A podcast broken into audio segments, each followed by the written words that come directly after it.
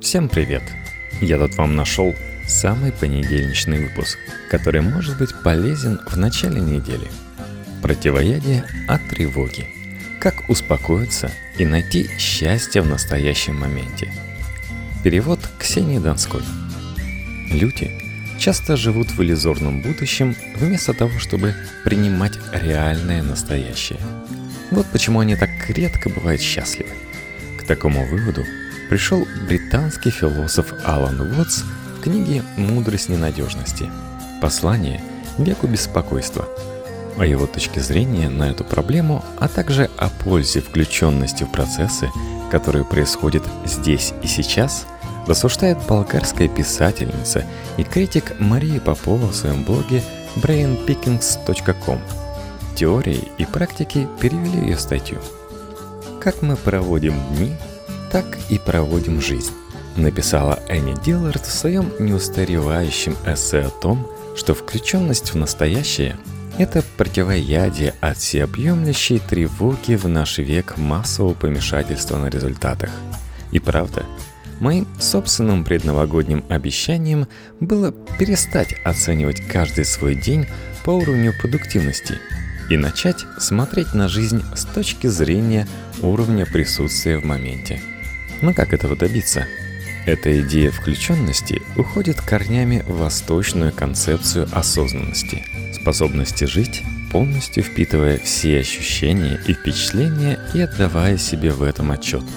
Она стала популярной на Западе благодаря британскому философу и писателю Алану Уотсу, который подарил нам еще и эту прекрасную медитацию на тему жизни, у которой есть цель. В своей книге «Мудрость надежности. Послание веку беспокойства» Уотс утверждает, что корень разочарованности и ежедневной тревожности кроется в нашем стремлении жить ради будущего, которое есть абстракция. Он пишет, если для того, чтобы радоваться даже самому желанному подарку, мы должны быть уверены в счастливом будущем, значит мы хотим невозможного. Уверенности в будущем не существует – Самые точные прогнозы – это всего лишь вероятность, а не уверенность. Но всем известно, что каждый из нас будет страдать и умрет. Если мы не можем счастливо жить, не зная ничего определенного о будущем, значит мы не адаптированы к жизни в конечном мире, где, несмотря на самые лучшие планы, бывают несчастные случаи, а в конце наступит смерть. По словам Ботса, наше неумение полностью присутствовать в настоящем не дает нам быть счастливыми. Первичное сознание, первобытный ум, которому знакома реальность, а не представление о ней, не знает будущего. Он живет в настоящем и воспринимает лишь то, что есть в данном моменте.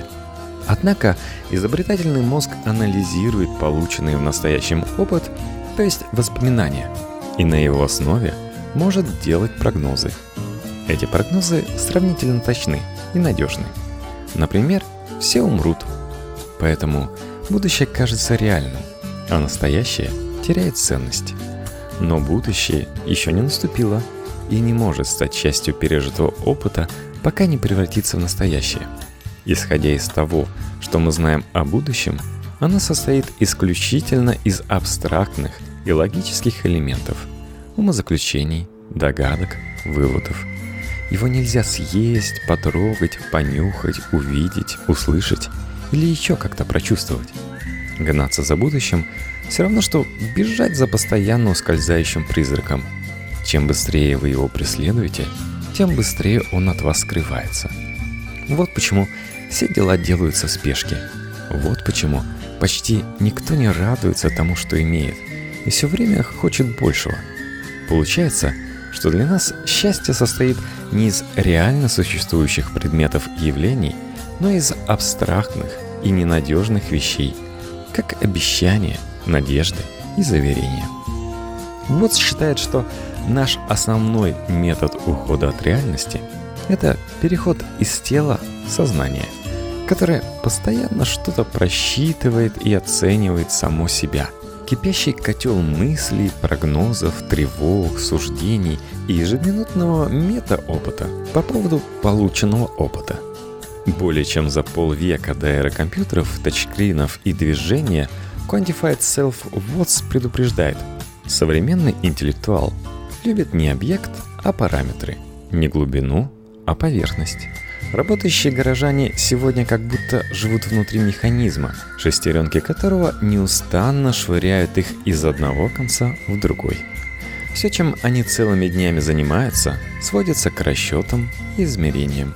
Они живут в мире рационализированных абстракций, который далек от гармонии с биологическими ритмами и процессами.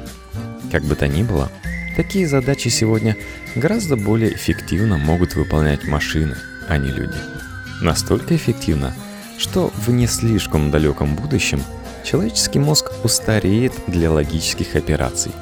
Человека уже сейчас часто заменяют машины с более высокой скоростью и продуктивностью работы. И если главным человеческим активом, главной ценностью является его мозг и его способность просчитывать, то он станет неходовым товаром во времена, когда машины начнут более эффективно справляться с механическими операциями. Если мы продолжим жить ради будущего и концентрировать работу нашего ума на предсказаниях и расчетах, то человек рано или поздно станет паразитическим придатком к системе механизмов. Конечно, Уотс не списывает мыслительную деятельность со счетов как бесполезную и в целом опасную человеческую способность. Наоборот, он настаивает на том, что если мы дадим свободно развернуться своей подсознательной мудрости, как, например, в инкубационный период переработки впечатлений во время творческого процесса, то мозг станет нашим союзником, а не тираном. Только когда мы пытаемся его контролировать и настраиваем его против самого себя, возникает проблема. Когда мозг работает правильно, он становится высшей формой инстинктивной мудрости. То есть это должно действовать по тому же принципу, что и врожденное умение голубей всегда возвращаться домой или процесс формирования зародыша в матке. Для этого не нужно описывать процесс словами или знать, каким образом все происходит. Постоянно анализирующий собственные действия мозг – это расстройство, которое выражается в остром чувстве разделения между «я» и пережитым опытом – Мозг может вернуться к нормальной работе лишь в случае, если сознание будет заниматься тем, для чего оно предназначено. Не крутиться, вертеться в попытках выбраться из опыта настоящего времени, а просто его осознать. Но наше сознание все равно крутится, вертится, порождая таким образом глобальную человеческую неуверенность и экзистенциальную тревогу посреди постоянно движущейся Вселенной – как это сформулировал Генри Миллер, это почти банально. Но приходится постоянно подчеркивать. Все есть творение, все есть перемена, все есть поток, все есть метаморфоза.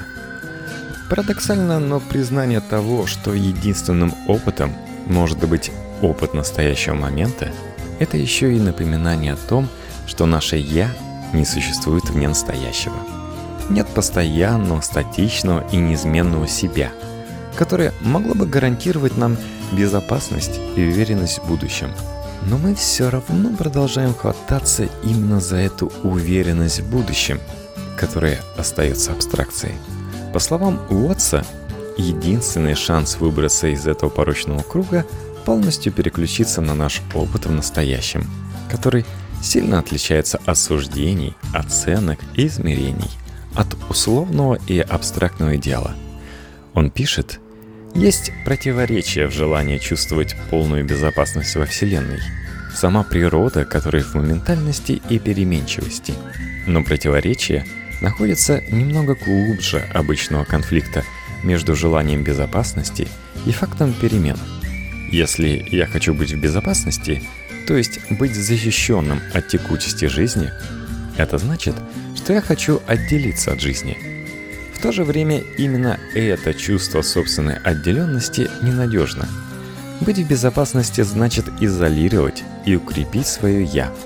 Но именно из-за этого чувства изолированного «я» я становлюсь одиноким и испуганным.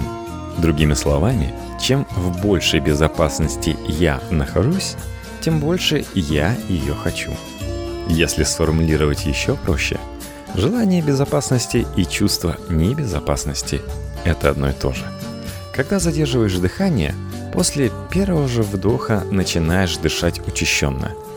Общество, которое основывается на поисках безопасности, напоминает конкурс «Кто может дольше не дышать» с надутыми, как барабан, и бордовыми, как свекла, участниками – Уотс отдельно рассматривает вопрос о самосовершенствовании, что особенно актуально в преддверии сезона новогодних обещаний и предостерегает. Я могу серьезно размышлять о попытке приблизиться к идеалу, стать лучше, только если я разделен надвое. Должен быть хороший я, который будет улучшать плохого. Я, у которого добрые намерения, начнет работать над непутевым я. И борьба между этими двумя сущностями только усугубит их различия. Впоследствии эти два «я» разделятся еще сильнее, что усилит чувство одиночества и изоляции, которое заставляет «я» плохо себя вести. Счастье, говорит Уотс, не в улучшении нашего опыта или противостоянии ему, но в том, чтобы находиться здесь и сейчас, в наиболее полном возможном смысле. Оказаться нос к носу с неуверенностью не значит понять ее – чтобы понять ее, с ней нужно не столкнуться, а просто быть ею. Как в персидской легенде мудреце, который подошел к небесным вратам и постучал. Изнутри Бог спросил его, «Кто там?» «Это я», — ответил мудрец. «В этом доме», — сказал голос, — «нет места тебе и мне». Мудрец ушел и провел много лет в глубокой медитации, взвешивая этот ответ. Когда он вернулся, голос задал тот же вопрос, и он снова сказал «Это я». Дверь вновь оказалась запертой. Через несколько лет он вернулся в третий раз. И голос снова спросил «Кто там?» И мудрец закричал «Это ты сам!» Дверь была открыта. Мы не понимаем, что безопасности не существует, утверждает Уотс, пока не сталкиваемся с мифом о постоянной личности и не признаем, что нет постоянного «я», Современная психология называет это явление иллюзией самости. В то же время сделать это очень трудно, поскольку в самом этом действии кроется осознание себя. Уотс изящно иллюстрирует этот парадокс. Когда вы наблюдаете за каким-то процессом в настоящем, осознаете ли вы, что кто-то за ним наблюдает? Можете ли вы видеть не только процесс, но и того, кто действует – Можете ли вы в одно и то же время воспринимать это предложение и думать о том, как вы его воспринимаете? Выясняется, что чтобы подумать о том, как вы воспринимаете, вам придется на секунду остановить сам процесс. Первый процесс – это восприятие. Второй – это мысль. Я воспринимаю. Можете ли вы найти кого-то, кто будет думать «я воспринимаю»? Другими словами – когда первостепенным процессом становится мысль «я воспринимаю», можете ли вы подумать о том, как будете думать эту мысль? То есть вы должны перестать думать просто «я воспринимаю». Вы переходите к третьему процессу мысли «я думаю, что я воспринимаю». Не позвольте скорости, с которой эти мысли сменяют друг друга, обмануть вас и убедить, что вы все это думаете одновременно – в любом процессе, в настоящем, вы замечали только сам процесс. Вы никогда не замечали, что замечаете. Никогда не могли отделить думающего от мысли, знающего от знаний. Все, что вы видели на каждом этапе, это новые мысли, новый процесс. Уотс указывает, что жить полностью осознанно нам мешает тяжкая ноша нашей памяти и искаженные отношения со временем – Представление отдельного человека о том, что «я» отделим от опыта, появляется из-за воспоминаний и скорости, с которой мысли сменяют друг друга. Это как если бы вы крутили горящую палку, и получалась иллюзия огненного круга. Если вы представляете, что воспоминание — это знание прошлого, а не настоящего опыта, то у вас появляется иллюзия, как будто вы одновременно знаете и прошлое, и настоящее — эта гипотеза предполагает, что в вас есть нечто, отделяющее вас и от прошлого, и от настоящего опыта. Вы объясняете это так. Я знаю этот настоящий опыт, и он отличается от прошлого. Если я могу их сравнить и заметить, что произошли перемены, значит я нечто постоянное и отдельное. Но как бы то ни было, вы не можете сравнить настоящий опыт с прошлым. Вы можете сравнить его только с воспоминаниями о прошлом, которые являются частью вашего настоящего. Когда вы отчетливо осознаете это, становится очевидно, что попытки отделить себя от опыта так же бесплодны, как попытки покусать собственные локти. Понять это значит понять, что жизнь всегда моментальна, что не существует ни постоянства, ни безопасности, что нет никакого «я», которое можно защищать. И тут лежит загадка человеческих страданий. Настоящая причина того, что жизнь может быть совершенно невыносимой и разочаровывающей, не в том, что существует смерть, боль, страх или голод. Безумие в том, что когда что-то из перечисленного случается, мы суетимся, рвем и мечем. Пытаясь вывести свое «я» из этого опыта, мы притворяемся амебами и пытаемся защититься от жизни, разделяясь надвое. При этом здравомыслие, цельность и интеграцию можно найти лишь в понимании, что мы не разделены, что человек и его настоящий опыт едины и что никакого отдельного «я» или сознания нельзя найти. Чтобы понимать музыку, надо ее слушать. Но пока вы думаете «я слушаю музыку», вы ее не слушаете. Поменьше вам тревог в наступающем новом году.